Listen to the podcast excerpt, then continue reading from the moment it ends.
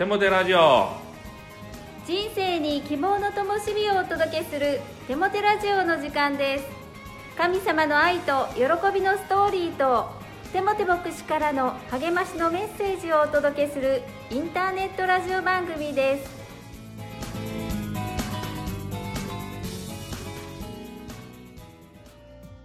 皆さんお元気ですね。パーソナリティのテモテ牧師こと新谷一茂とアシスタントのかなちゃんこと山本かな子です。えーそれでは1月のオープニングトークをしたいと思うんですけれどもこの年末年始特に1月の思い出って何かあるでしょうか、まあ実は私はこの毎年年末にはですね教会でお餅つきをするんですね。本当にたくさんのお餅をつくんです。でつきながらその場で、えーあんこ餅とかきなこ餅とかをして食べるんですけどもまたそれを各自が持って帰ったりまた、えー教会に置いておいて、えーそして1月1日の礼拝後皆で、えーお雑煮を食べるというのが恒例行事でした、まあところが今年はですね新型コロナウイルスのこともあって、えーそれができなくて残念なんです。また来年には期待しています。はい。私も教会のきねつき餅大好きです。来年を楽しみにしています。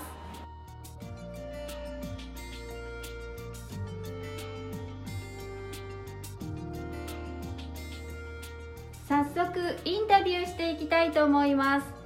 今日のゲストは神沢佳代さんです。神沢佳代さんこんにちは。こんにちは。はじめに自己紹介をお願いできますか？はい。私は神沢佳代と言います。47歳です。洗礼を受けてから18年になります。普段は障害者の方の就労支援施設で働いています。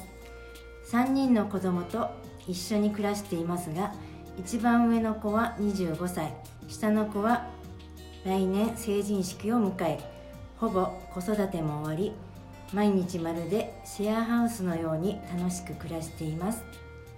はいありがとうございます。シェアハウス楽しいですね。はい。ではそんな神沢佳代さんが神様を信じるきっかけとなったストーリーをお聞かせください。はい。私の両親は子供のことというよりもいつも自分たちのことや仕事のことで精一杯という印象でした。また小学生の頃の両親の離婚はとてもショックで悲しい出来事でした。私はあまり愛されていない。なぜ人間は不公平に生まれてくるのだろう。そんな疑問を持って育ちました。そしていつしかテレビなどで聞いた式できっと先祖や前世での行いが悪かったから私は不幸なんだと結論付けて生きてきました。家庭の居心地が悪くて早く家を出たいという気持ちもあり若くで結婚し可愛い子供が3人与えられやっと温かい家庭を手に入れたはずなのですが私が愛情不足で育ったためか夫への期待と要求が強くなりいつも夫婦喧嘩が絶えませんでした。次第に将来に期待が持てず虚しさと不安でいっぱいになっていました。そんな時仲良くしていたママ友のお誘いで高砂教会が行っている子育てセミナーに通うようになりました。ある日深刻な家庭の問題を彼女に聞いてもらっていた時にそこには神様からのメッセージが込められているんだよと言ってこの御言葉を教えてくださいました。神は神を愛する者たち。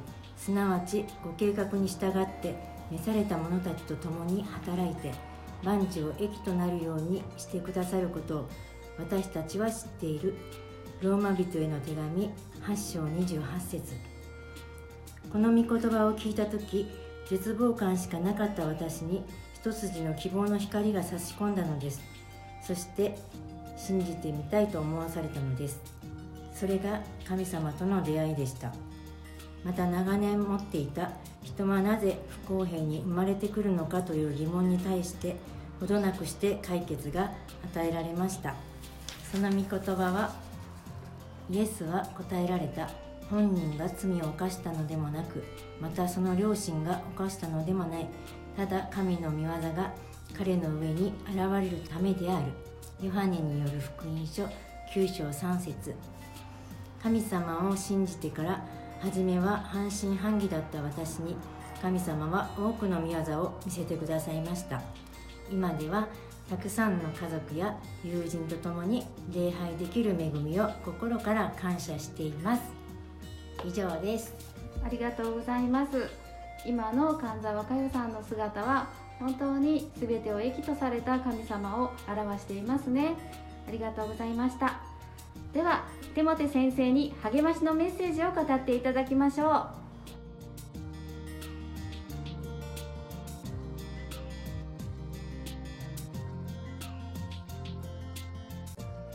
励ましのメッセージをお届けします。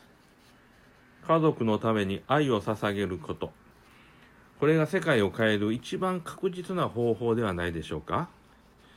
人類の歴史は良い意味でも悪い意味でも実験室のようですある人は思想や教育で世界を変えようとしましたある人は権力で世界を変えようとしますまたある人は軍事力で世界を変えようとします。さらにある人は制度で世界を変えようとします。また経済で世界を変えようとする人もいます。さらにある人は宗教で世界を変えようとします。しかし、どれ一つとして、その実験に成功した人はいないと言えるんではないでしょうか。なぜでしょう？それは最大の原因が人間の罪にあるからです。実験する人間自体が罪によってブレているので、実験そのものもブレてしまうんですよね。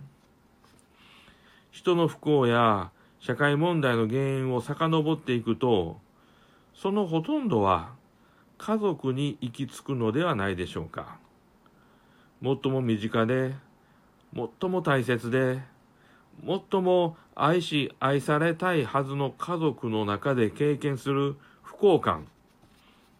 これが根本の原因です。仲良くしたいと願っている人と仲良くできない寂しさ、悲しさ、その不幸感が諸問題の根っこにあると思うんですね。そういう不幸感は、その人を不幸にするだけでなく、周りの人たちをも不幸に巻き込んでいってしまいます。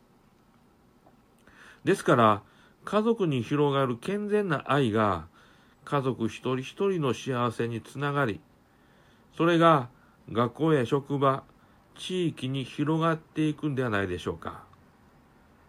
子供は夫婦の愛情のおこぼれで成長すると言われています。家族に健全な愛を広げるためには、まず夫婦が仲良くなることです。ここが家族の愛の第一歩ですよね。この第一歩がないと、第二歩、第三歩と続いていきません。お父さんが子供にできる最高のことは、子供のお母さん、つまり自分の奥さんを心から愛することです。そしてお母さんが子供にできる最高のことは、子供のお父さん、つまり自分の夫を尊敬することです。家族の中に全ての問題の答えがあると言っていいでしょう。家族のために愛を注ぐ。ここに人類の未来があり、教会の未来もあり、国家の未来もあり、世界の未来もあると言っていいと思うんですね。聖書を読みします。もしある人が、その親族を、ことに自分の家族を顧みない場合には、その信仰を捨てたことになるのであって、不信者以上に悪い。手元で愛知の手紙、五章八節。お祈りします。神よ、家族を守ってください。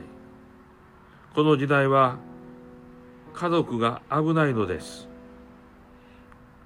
夫婦親子が仲良く過ごすことができますように。イエス・キリストの皆によって祈ります。アーメン。